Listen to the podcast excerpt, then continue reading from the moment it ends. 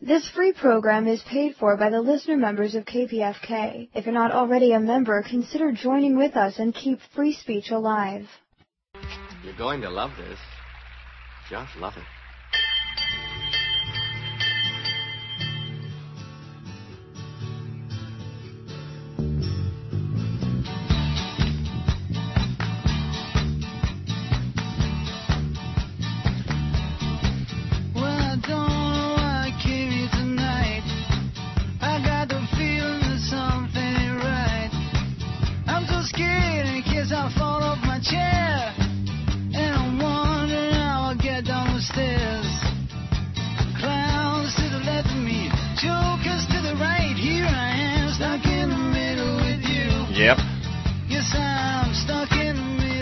Clowns to the left of me, jokers to the right. Oh, you got that right.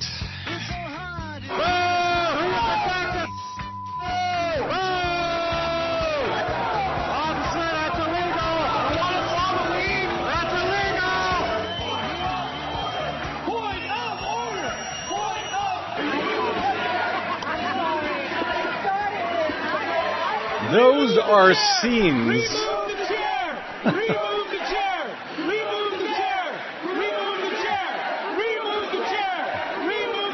Those are scenes not from Occupy Wall Street. Those are scenes from a Republican presidential caucus over the weekend in St. Charles County, Missouri, my old hometown of St. Louis, right across the river there. Chaos, a raucous caucus, as it has now come to be known, broke out there in St. Charles, the largest county that was holding caucuses in Missouri over the weekend. It fell apart before it even began. Here is how... Oh, I should introduce myself, shouldn't I? Brad Friedman, you're listening to The Bradcast. I am Brad Friedman, your friendly citizen investigative blogger, journalist, troublemaker, muckraker, and all-around swell fellow. Bradcasting live this afternoon from Los Angeles. Beautiful 90.7 FM in Los Angeles. That's KPFK. Also 98.7 FM in Santa Barbara. 93.7 FM in San Diego. 99.5 FM in Ridgecrest and China Lake. And, of course, coast to coast and around the globe on kpfk.org and the RadioOrNot.com network. Glad you could join us this afternoon. As I say, it was a raucous caucus in St. Louis, Missouri, St. Charles County, Missouri in this case, the very conservative district, very conservative county of St. Charles. Here is how St. Louis television, Fox 2, explained what happened this Saturday in St. Charles. Clip number 2. Sorry about that. Raucous caucus, and it's been making national news. Some think it is also making the St. Charles County Republican Party a laughingstock. Tom, Saturday's Republican caucus in St. Peter's turned into a political fire swamp. Now the video of the shout-down has gone viral. And today, the shouting continues. I've been physically sick to my stomach. I feel like my rights as a citizen were violated. I have the right to a fair election, and I was not given that right that day. Like a lot of people, Catherine Dreyer went to Saturday morning's caucus excited about participating in the democratic process, but she left feeling the victim of an autocratic process. It was very clear that the Central Committee came in with an agenda, and they were just going to keep going ahead with their agenda, regardless of what the people wanted. This shouldn't happen in America. This certainly shouldn't happen in St. Charles, and people should be angry about it. People should be angry indeed, and people are angry indeed. We're going to be talking to a couple of the folks, one in particular who participated in that St. Charles caucus here momentarily. He was actually arrested, believe it or not, and we'll get into some of those details. Brent Stafford is going to be joining us shortly, as will Lori Bone from Athens, Athens, Georgia, Clarke County, Georgia, where a similar scene played out 1 week earlier. I'll explain that in a moment. Those who follow me at BradBlog.com, those who follow the Bradcast here on KPFK, know that, you know, I'm not all that interested in the horse race, to be frank. Well, I'm interested, but you got other people covering it, like everybody in the world. What you don't have are enough people covering the track conditions on which that horse race is being run. And what we saw Saturday in St. Charles County, Missouri, what we have seen in other counties over the past few weeks, other states over the past few weeks, suggests that the track conditions within the Republican Party itself are, let's say, muddy at best. I was speaking on RT television, that's Russian television, the English language channel, satellite and cable TV channel, yesterday about what happened in St. Charles. And indeed, people were angry, but they had good reason to be angry, as I explained in my appearance on RT last night. Well, supporters of Republican presidential candidate Ron Paul feel like they're being ignored, and they're getting angry about it. Take a look at the chaos that broke out at the Missouri caucuses yesterday.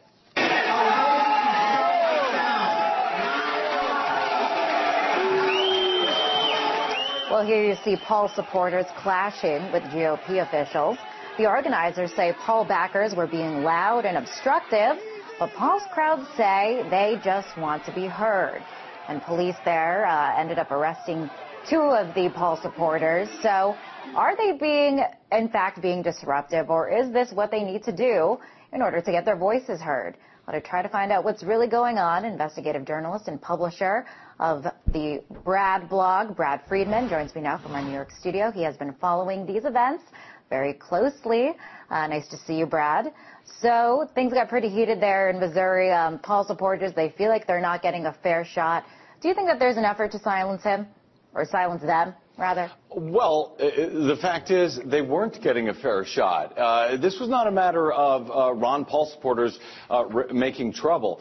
This was a matter of the party establishment there in St. Charles County, Missouri, actually trying to hijack this caucus, putting in place some rules that they're really not allowed to do according to the Republican Party rules. They started off this thing saying, well, we have to turn off all videos, all recording devices. Now, there was nothing in the rules about that whatsoever. And the Ron Paul folks know that as soon as you shut down transparency, democracy goes away. And they were not happy about it. They spoke up, as is their right in a caucus like this. They tried to follow the rules. In fact, from my reporting and from the folks that I've talked to, and certainly from the videos that you can see at bradblog.com, it wasn't the Ron Paul folks who were breaking the rules here. It was the GOP party establishment. And happily, the Ron Paul folks stood up for themselves. It was good to see.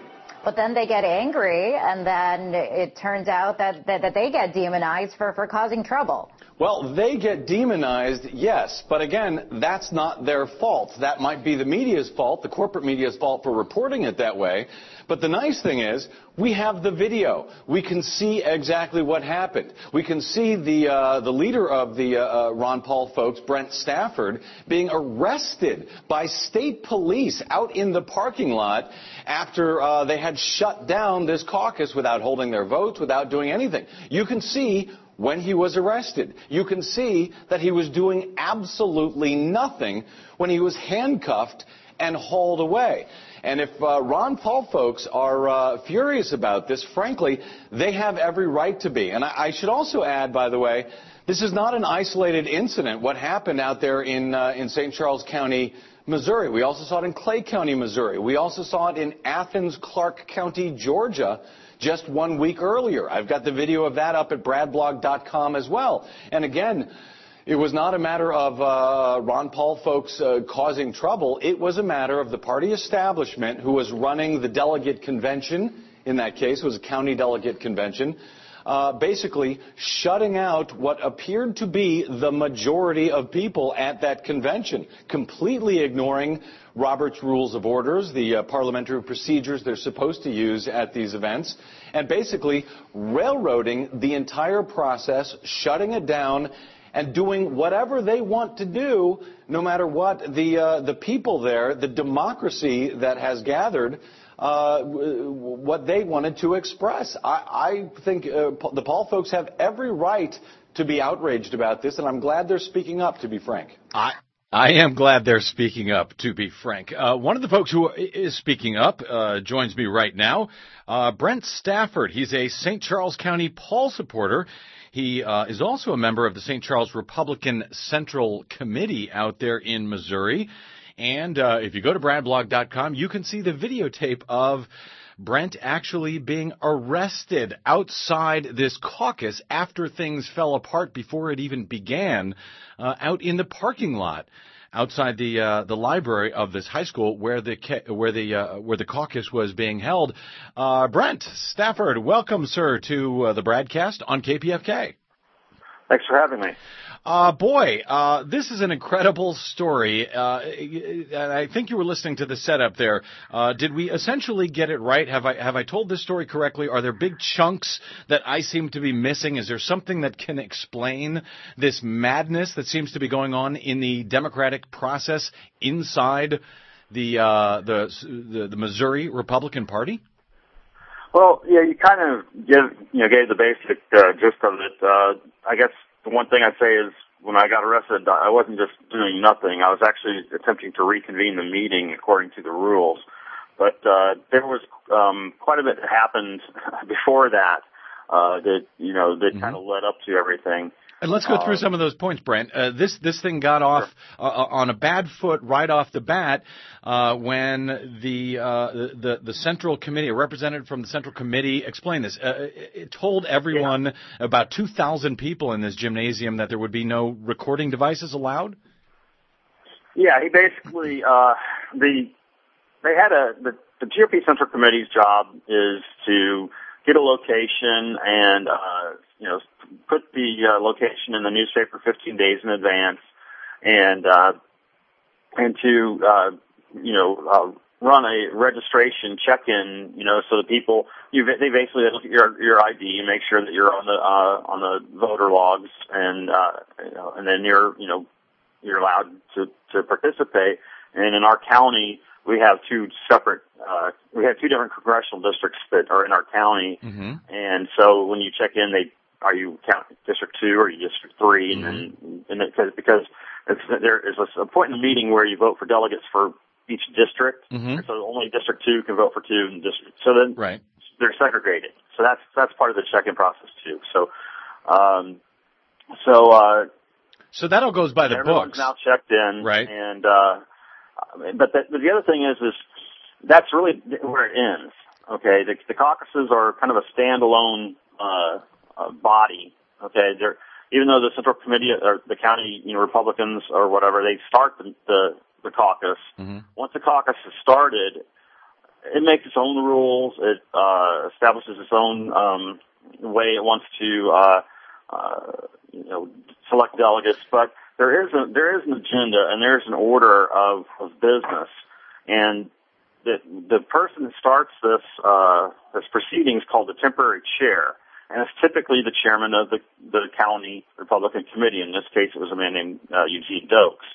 So he starts the meeting, and he's supposed to do the invocation and a pledge of allegiance. And then his first order of business is to conduct an election for the permanent chair. And then that new chairperson takes over, and they run an election for secretary. And then they appoint a credentials committee and a rules committee, and they appoint a parliamentarian. And Brent, let me just to help explain this. So we get that new permanent chair. It's a permanent chair for the caucus and that particular meeting. And that chair is then going to follow the Roberts Rules of Orders that are supposed to apply to this caucus and basically take us through the selection of delegates from St. Charles County that will then go on to district conventions and the state convention and the national convention and so forth. But any rules that are to be set up above and beyond it, like, for example, no recording devices, that would be something that somebody could pass a motion at the caucus, and folks would decide they would debate it, vote on it, and so forth, whether there should be cameras, videos allowed. But before you even got to the permanent chair, and before that was even voted on, the temporary chair, Eugene Dokes, just announced, told everyone to turn off their devices, their recording devices. Is that right?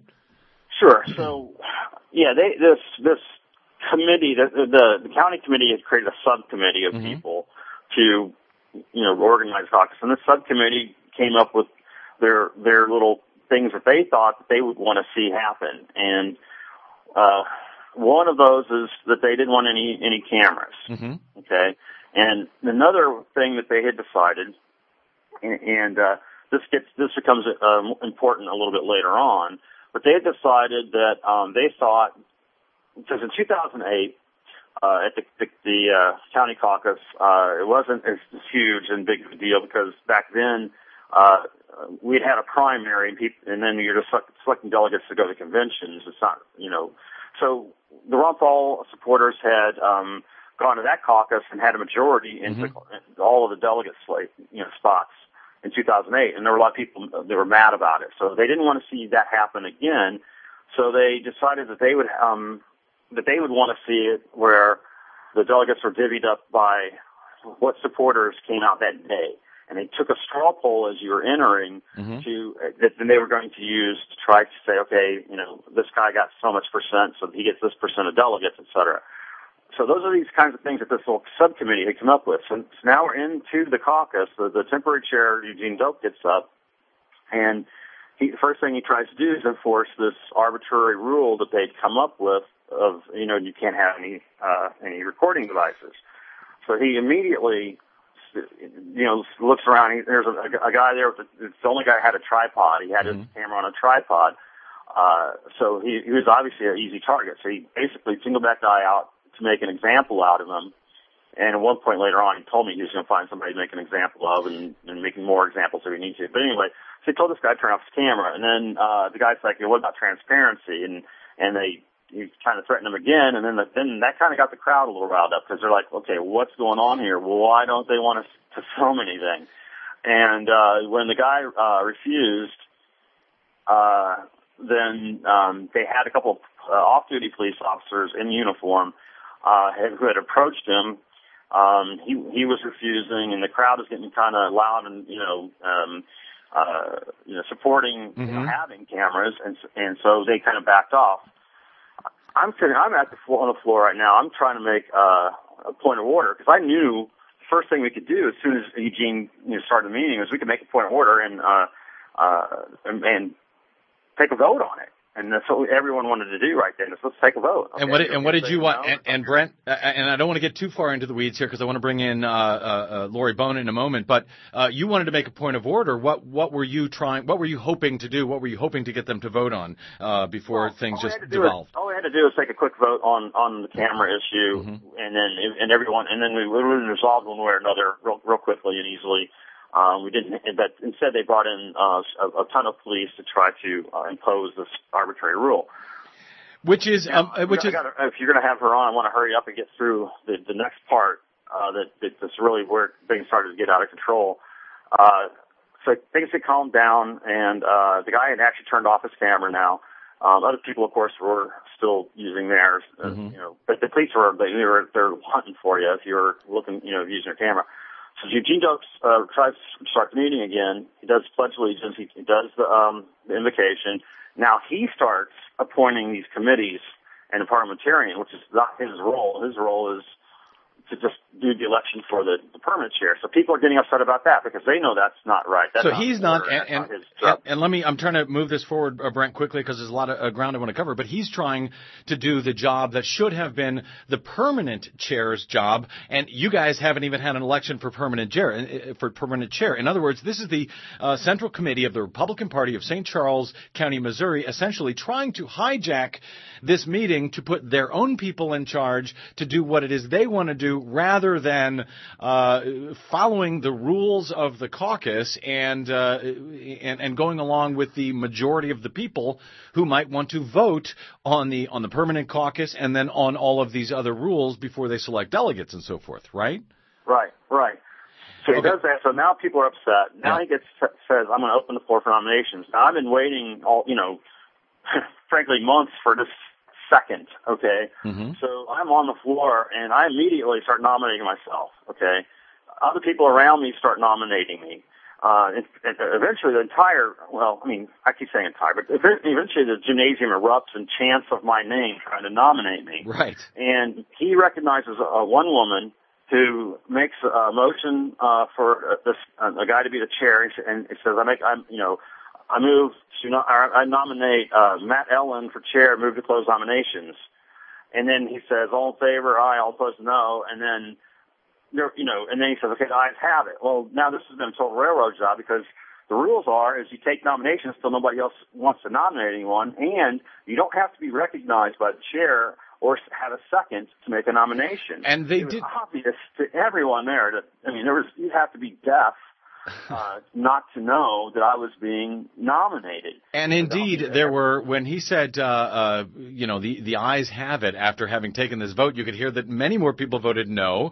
And after he says the ayes have it, without even opening the nominating procedure, people start yelling division, which means in parliamentary procedure and Robert's Rules of Order, you're supposed to stop. It's a non-debatable, non-amendable process that must stop immediately, and a proper vote must be held by a show of hands or by people rising or so forth. And Brent, hold your story there, because we're going to come back around. We're going to come back around to your arrest out in the parking lot. But I want to hold it there, because we saw a very similar thing happen 1 week earlier on Saturday in Athens, Georgia, which is Clarke County, Georgia.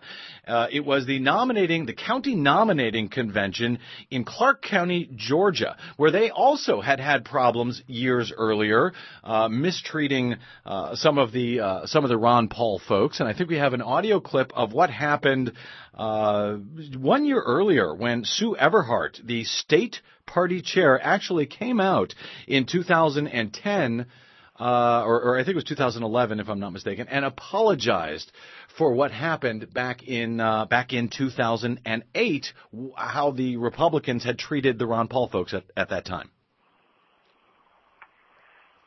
I apologize to the gentleman here for some actions that happened at the convention in 2008 with the against the Ron Paul people. Maybe we weren't always in agreement with everything, but they did get some pretty shoddy treatment at that convention, and I apologize publicly.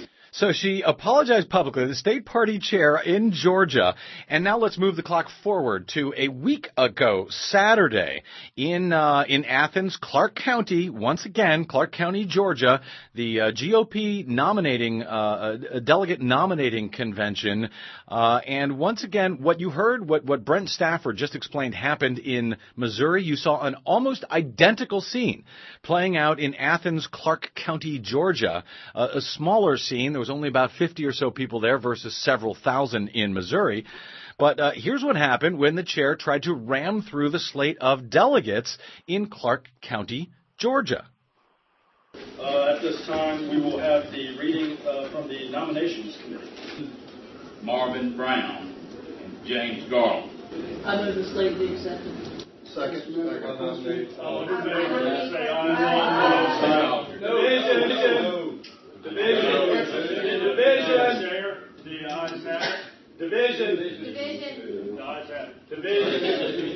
call the question the chair.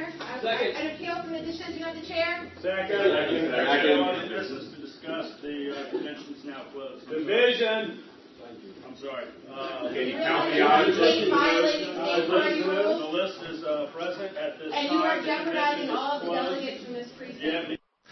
So they just closed the convention with people yelling division, asking for a vote. They just announced, oh, that's it, the slate of delegates, that's that, and we're closing the entire convention. If anybody has a problem, go talk to the secretary of the party. That woman you heard speaking on that tape was Lori Bone. She teaches elementary school, special education down there in Clarke County, Georgia. She now joins us to explain what happened after that clip in Clarke County, Georgia. Lori Bone, welcome to KPFK's The Bradcast. Hi, Brad. How you doing? I'm doing okay. Sure. Thanks for being on. And for folks who want to see the rest of that video, you can check it out at bradblog.com, Lori. As you tried then to get some justice, explain quickly what happened down there after they shut down the meeting with everybody yelling holy hell there. Well, the next thing in the video, the chairman, Matt Brewster, he refers us to a gentleman named John Paget, who happens to be the secretary of our state GOP, and refers us to him for questions. And if you look at the end of the tape, you'll see Mr. Paget putting on his jacket and getting ready to leave as Matt is making that announcement. Mm-hmm. So we followed him and tried to get some answers and received some very smug treatment and just the audacity of what those officials did. We had a tripod set up also. It wasn't like it was a hidden camera. It was a tripod set up in the back of the room with a cameraman running it. And they obviously felt like they were above reproach. So yeah, and they would not answer your questions. They shut down the entire thing. You then gathered the delegates who were there to support Ron Paul, who seemed to be, if not a majority, perhaps damn near a majority. There were certainly enough of them there that those calls for division, had people actually voted, it might have made a difference. But they completely ignored you. So you gathered those delegates together and started taking testimony, putting it on video. We've got just a couple of seconds from that clip number 6, G. These are folks afterwards, some of the people who had come by putting their testimony out about what had happened at this delegate convention.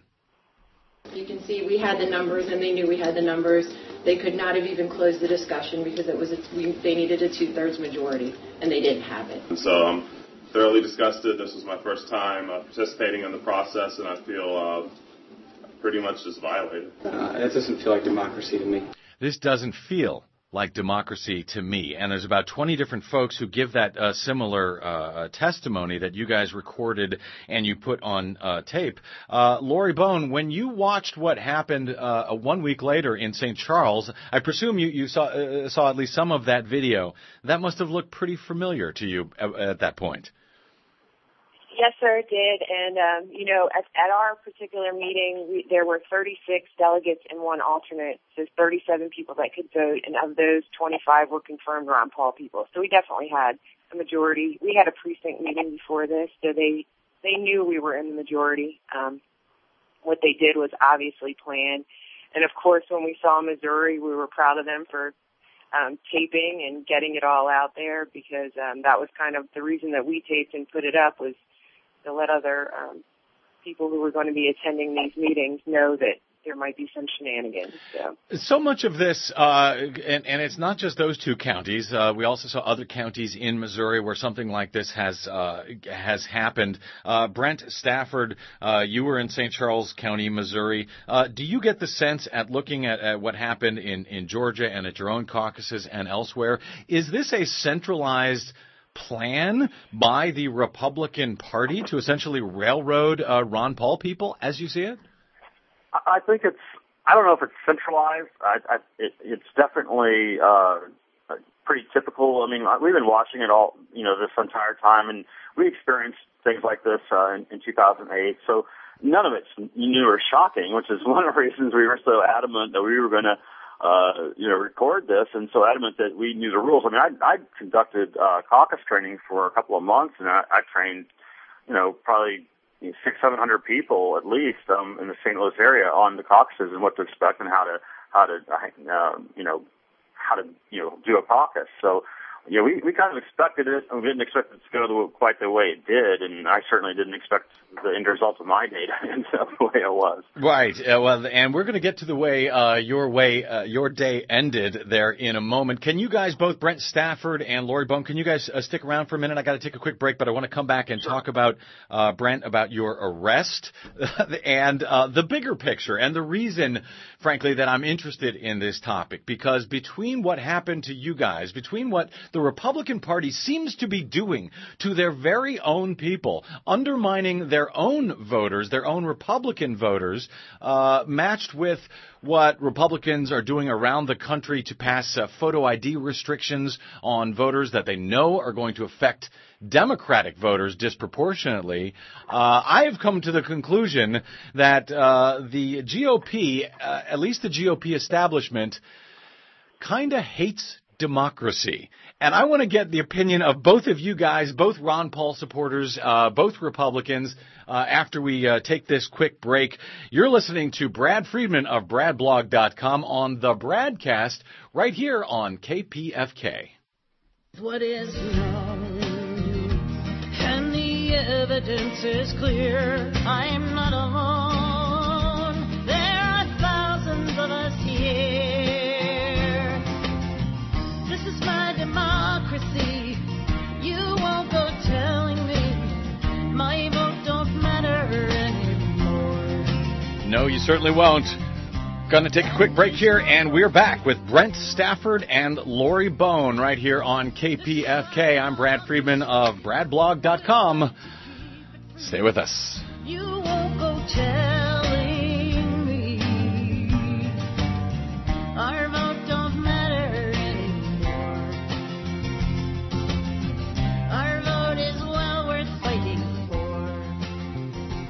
The arts and culture event All In for the 99% will occupy 440 South La Brea Avenue on Saturday, March 31st from 10:30 a.m. to 6:30 p.m. Featuring works from over 100 of the nation's most revolutionary artists. Readings curated by Slate Magazine. DJ sets from LA's best. Van Jones will talk on how to rebuild the American dream. Actor Val Kilmer will read from his newest one-man show on Mark Twain, and a bird's-eye photo of people forming the 99%. The gallery event is open to the public without charge, 10:30 a.m. to 6:30 p.m. Saturday, March 31st. KPFK will be there with a recording booth to capture your reflections and ideas. That's Saturday, March 31st from 10:30 a.m. to 6:30 p.m. More information available at kpfk.org. KPFK is a proud media sponsor of All In for the 99%.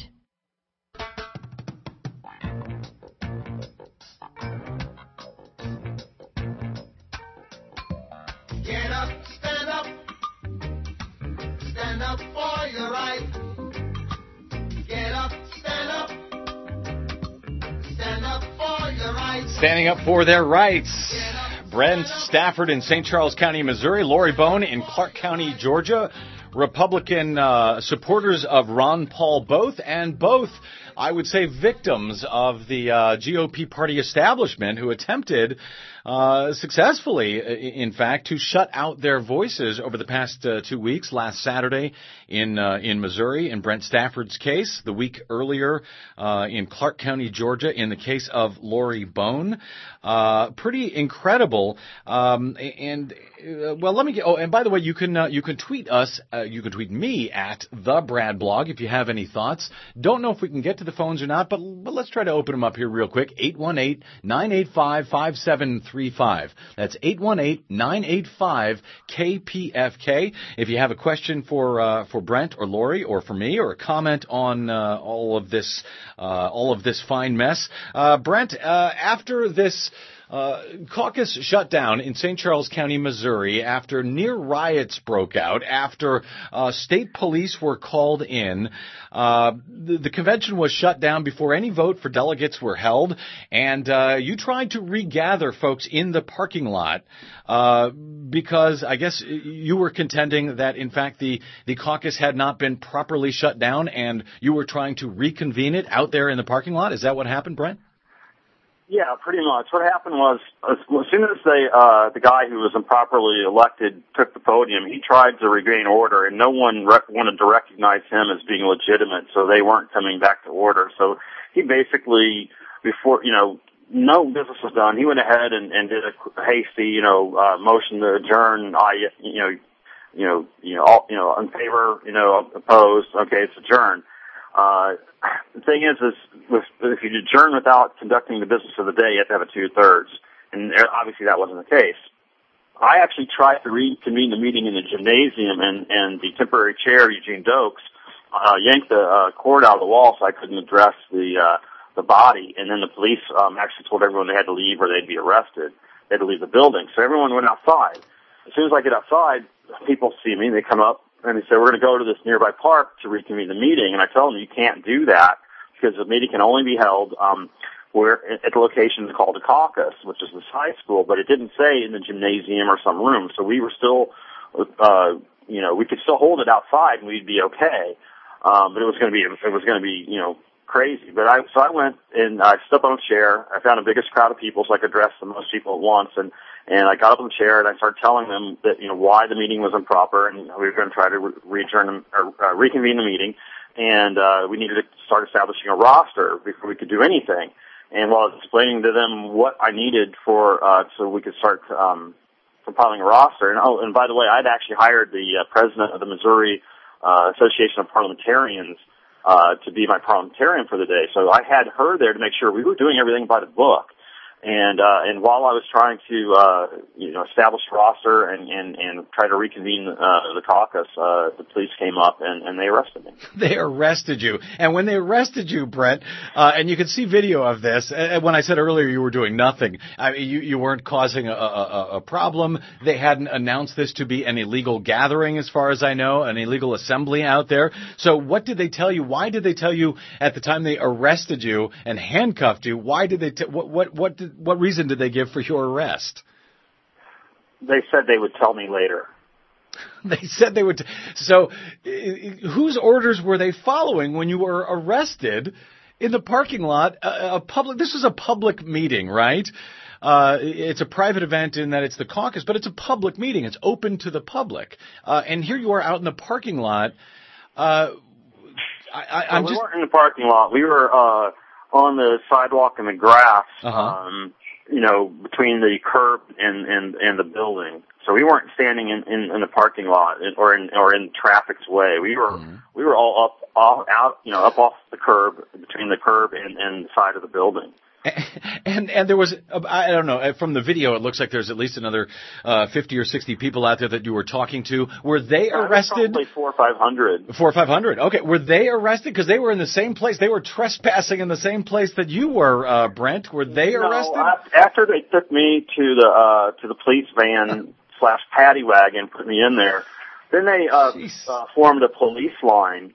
And there was 4 or 5 different municipalities, and there was a helicopter flying overhead, and they formed a police line, and then along with a motorcycle with the blaring a screeching siren, they basically marched forward and pushed everyone out of the off the high school property. They just kept going till every single car had been gone, and then finally they transferred me to a squad car and took me to the police station. And then later on discovered, it was trespassing. That's why we arrested him. Lori Bone, were you threatened with arrest out in Clarke County, Georgia, when you dared to speak up and ask why they had shut down your delegate convention, choosing their own delegates without a proper vote of the people? No, we weren't threatened with arrest. They ran away too quick to arrest us, so... They just ran away. Really, they just left. They all just left. Their coats were on, and they were out the door. And what has come of this? I know that the party chair has said, send it to me. Send me your complaint in writing. Well, you've got a slate of delegates from Clarke County, Georgia, that don't appear to have been properly elected. I don't want to say legally, because I don't know if this is a legal issue or not. But they haven't been properly selected by the county. What will happen, Lori? Will you reconvene this convention, or are those improperly elected delegates going to be going on to the district and state convention now? We have reconvened the convention. We did it actually the next day under what we thought would follow Robert's Rules of Order. We sent it in to the state. Actually, at our convention, we were electing people for district and state conventions, which is a little different in Georgia. We sent in all of our slates along with a complaint letter that has to go to the county level first and have yet to hear back. They're not returning any of our phone calls, emails. In the meantime, we're pursuing other avenues, which I'd rather not discuss, and we are on it, but we will be pursuing this as far as we can take it. So we may see a contested election just at the district or state level in Georgia with two competing slates of delegates in a couple of weeks. Yes, sir, and I don't see how they could possibly justify not throwing out the slate that was passed at the county. Brent, I don't see how they could have any grounds for that. Original slate. Oh, it's going to get exciting, Lori. Brent, what are your plans for the St. Charles County? You guys don't have any delegates. This whole thing was shut down before you even selected any delegates. Well, this has obviously been a huge black eye for the state GOP, the state GOP is the one getting a black eye, but it was the county GOP that gave it to them. So at this point, they're talking about having to reconvene a new caucus. They're supposed to talk to representatives from the various presidential candidates to figure out what to do. Nothing's been decided yet. The problem is if they still require the 15-day notice that they, normally would have to have, then there's only one particular date that they can actually hold it, because we have the congressional convention is coming up on April 21st. So it looks like, they've got to try to, hurry and set something up. And you understand, too, that the central committee in the county took months and months and months to prepare for this thing. Now they got basically 2 weeks to try to do it all over again. But I think the feeling from all the campaigns, or at least, a couple of them, is they don't want anyone from this St. Charles County Central Committee involved, because what happened, what came out later, and which is, I knew it. I knew what was going on. Everybody in the room knew what was going on, but you got to be careful what you accuse someone of. But they basically came out and admitted that they had decided that they were going to make the delegates be bound to the straw poll, and that they were going to not allow any participation from the body until they had made that happen. And that's why they were ignoring the points of order and motions and everything, because they wanted to ramrod their agenda through.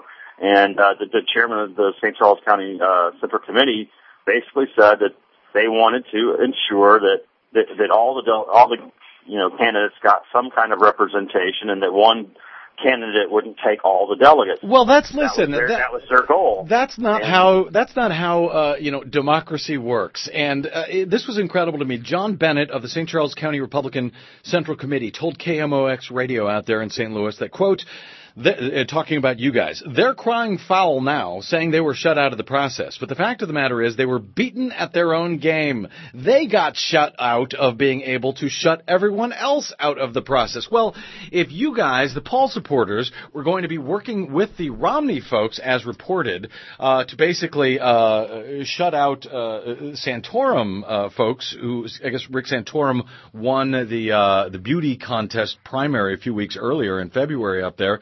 That's the way a caucus works. People band together.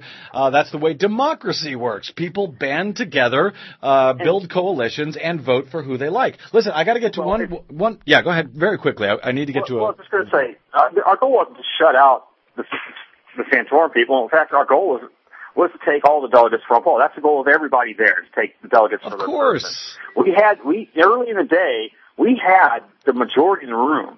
And we felt confident until up about a half an hour before the caucus was supposed to start at 10. It didn't actually start till 11, but it was supposed to start at 10. And about a quarter to 10, I knew. I mean, the last half hour there was a massive influx of Romney supporters. So at that point, I wasn't confident of our numbers anymore. So we did make an arrangement with the Romney people that they would support me to be the chairman. I would have one of their people secretary, and we'd put different people from the different sides on these committees. Well, and Brent, that's how this is supposed to work. There's right. So deal making. It wasn't a goal to shut anybody out. It was just, exactly. We were trying to make sure we got something. And that's the way it works. And anybody who's watched Survivor knows that's the way a caucus is supposed to work. And you don't break the rules because you don't have the majority. Which brings me, well, before I go to my next point here, and we've only got a minute or two before I got to let you guys go, but on the Twitters, Mike Tango Romeo writes me at the BradBlog on Twitter to say, please don't insinuate that the situation was near riot. That is exactly the false smear the anti-Paul people love to pitch. Well, I think he's right and he's wrong there.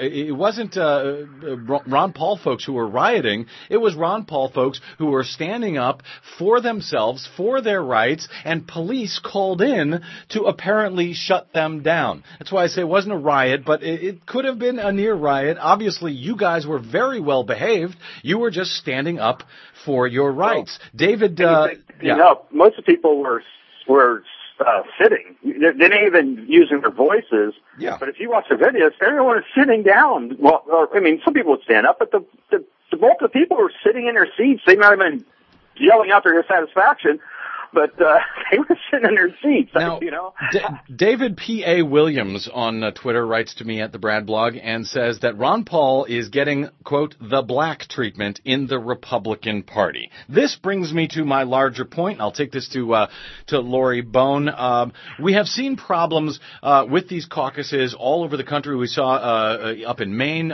just a couple weeks ago, the chair of the head of the Republican state party up there in Maine, Charlie Webster, came out and announced Mitt Romney the winner by 194 votes in the state before two entire counties had even held their caucuses. Between what you saw up in Maine, what you see in Georgia, what you see out in Missouri, and what we are now seeing across the country from Republican legislatures trying to keep people from being able to cast their legal vote, claiming voter fraud is going on with no evidence of voter fraud at the polling place, requiring people to show photo IDs.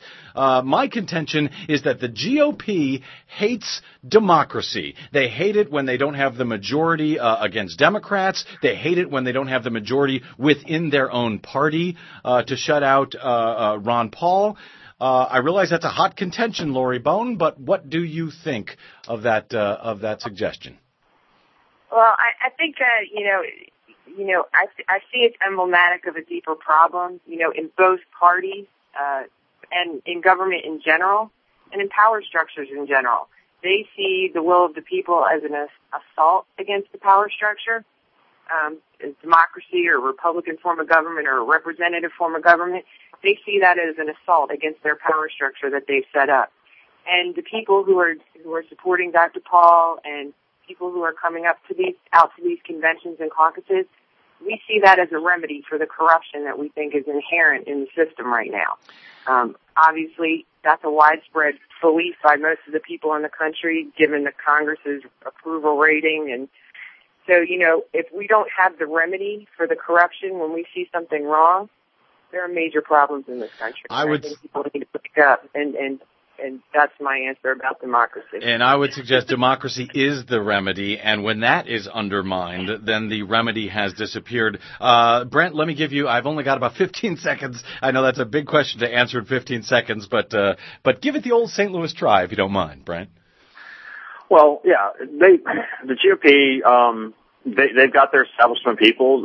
The way things work is that people donate and they get their favors, and Ron Paul's famous for that kind of thing not working, so, they can't buy their influence with him, and I think that's a big part of the reason that the establishment doesn't like him.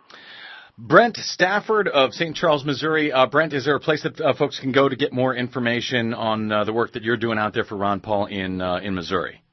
Yeah, there's a St. Charles County Facebook group, and I've been trying to keep people updated on the Daily Poll, what's going on with all of the stuff. And one just thing, if you haven't gone to your caucuses yet or you've got conventions coming up, take your cameras, because at this point I think they'll be very hesitant to try to make you turn them off. Prevent the fraud. Document everything. Lori Bone, where can people follow you and what may be happening at the upcoming district and state conventions down there in Clarke County, Georgia? We have an Athens for Ron Paul Facebook page also, and we try and update daily on other sites. But keep following us, and we need your support because the people we're appealing this to are the people who were in that meeting. Lori. So, yep. A long road ahead. It is indeed. Keep up the good fight for, frankly, all of us, whether you support Ron Paul or not. Hopefully you support democracy and the right of the people to be heard. Lori Bone and Brent Stafford, thanks very much for your time this afternoon. Keep up the good fight. Thanks. Thank you. Okay. It's not easy being green. See, this is going to be our segue. It seems you blend in with so many other ordinary things. And now for something completely different. Well done, and yes. And no, we're not going to be talking about the Green Party. We're actually, that music can mean only one thing, and we've got just a few minutes for her, but that'll be minutes enough for the lovely Desi Doyen, my producer of the Bradcast here, my co-host on the Green News Report, which needs to get in here today, needs to get in every week, because this stuff is just not covered. So we're changing gears quickly to get this in time.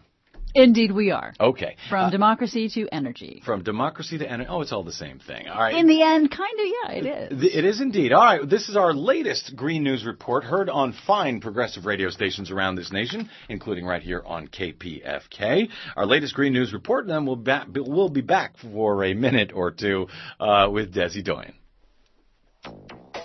If some of these folks were around when Columbus set sail, they would not have believed that the world was round. Obama mocks Republican clean energy obstructionists. It's the official start of spring, but it's already summer in the U.S., meaning more sex for pine beetles. Huh? Yep. The electric highway opens in Oregon. Plus, I thought it must be true until I found out what it cost. Oil Senator James Inhofe reveals the real reason he's a climate change denier. All of that and more straight ahead from BradBlog.com. I'm Brad Friedman. And I'm Desi Doyen. Stand by for 6 minutes of independent green news, politics, analysis, and snarky comment. A regulator would have shut down the Wright brothers for their dust pollution. And the government would have banned Thomas Edison's light bulb. Oh, yeah, they just did. Oh, yeah, no, they didn't. Of course, you couldn't be expected to know that, Mitt Romney. You're only running for President of the United States. This is your Green News Report.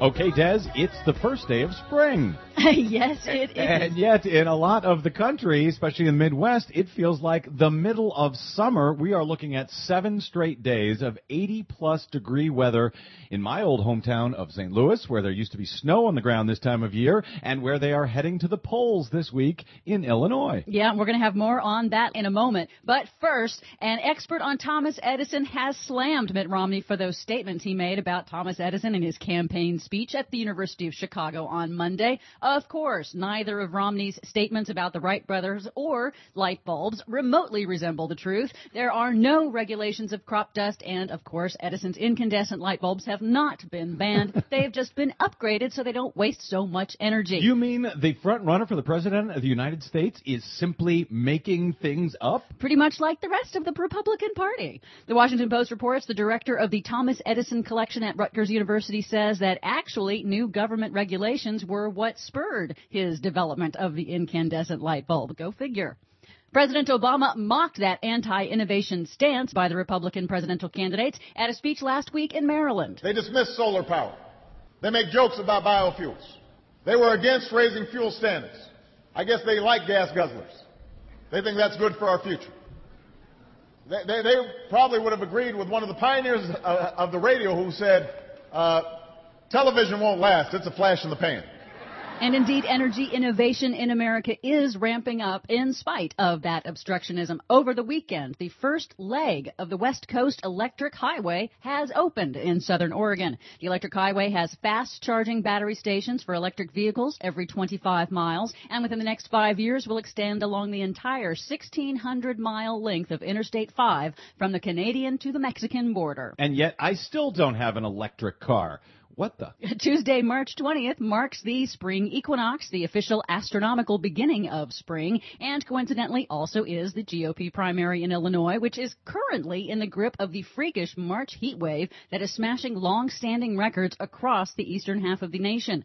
O'Hare Airport is seeing a record 7th straight day of 80-degree temperatures, which has never happened before in March. Dr. Jeff Masters of Weather Underground says this mutant heat wave is shaping up to be one of the most extreme heat events in U.S. history. And also one of the most ignored issues in that GOP primary in Illinois. The heat wave is part of a long-term trend that climate scientists have warned for decades would lead to more extreme weather like unusual heat waves. The trend toward warmer winters is also having the effect of increasing the population of destructive pine beetles that have infested and killed millions of trees across vast stretches of forests in North America.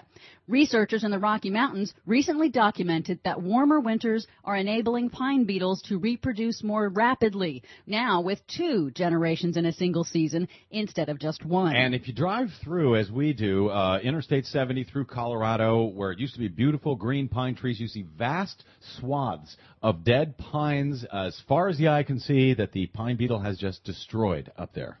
Finally, Senator James Inhofe, Republican of Oklahoma, who calls the science of global warming a worldwide hoax and conspiracy, accidentally revealed the real reason he's a climate change denier in an interview last week with Rachel Maddow. Hint, it's not because of the science. Do you realize I was actually on your side of this issue when I was chairing that committee and I first heard about this? I thought it must be true until I found out what it cost. So he believed in the science until he found out how much it would cost to do something about it. And how much it would cost his campaign donors. Got it. And just for the record, Senator Inhofe's primary campaign donors are the oil and gas industry. Who'd have thunk it? You can read about all of these stories and the ones we couldn't get to today at our website, greennews.bradblog.com. You can download us anytime via iTunes. You can listen to us on your mobile device via Stitcher. And you can follow us 24/7 on the Twitters at Green News Report. From bradblog.com, I'm Brad Friedman. And I'm Desi Doyen. And this has been your Green News Report.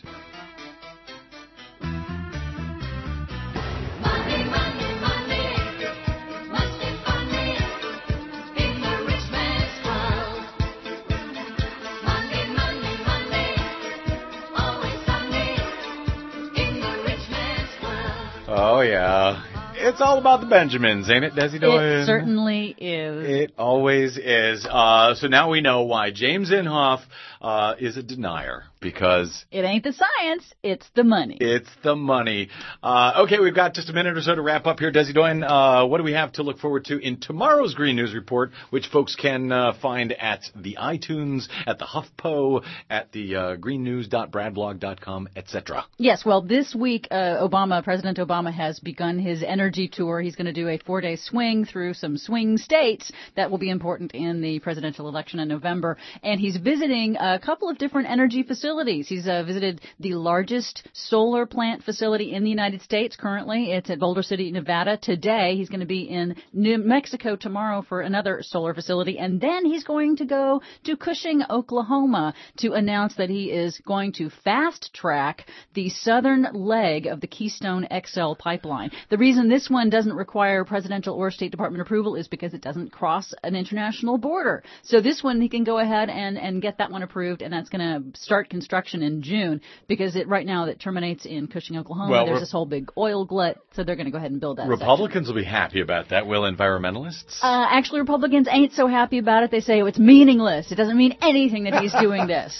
So he's actually building part of this. The thing that they wanted, and they say it's not good enough. But that's not good enough. No. Desi Doyen, well done. Thank you very much. That's our producer, Desi Doyen. My thanks to you. My thanks also today to Margo Paez, our associate producer, and to G, our soundboard operator. Coming up next on John Wiener's 4 o'clock report, were Republicans always this crazy? Rick Perlstein of Rolling Stone will join John and answer that question. We'll leave these last couple of words here from Victor Rocco, who writes me on the Twitters at the BradBlog. He says, sometimes I wonder if we ever had a democracy in this country at all. Good question. The Ron Paul folks will tell you, no, it's a republic. Ignore that. Also, because, you know what? Tell the people in St. Charles it's not a democracy. And finally he ends, hey, Democratic and Republican voters, you don't owe your politicians anything. They are supposed to serve you. Well done, Victor. I'm Brad Friedman. Until next week, when we'll be back with the Bradcast, you can find me at bradblog.com.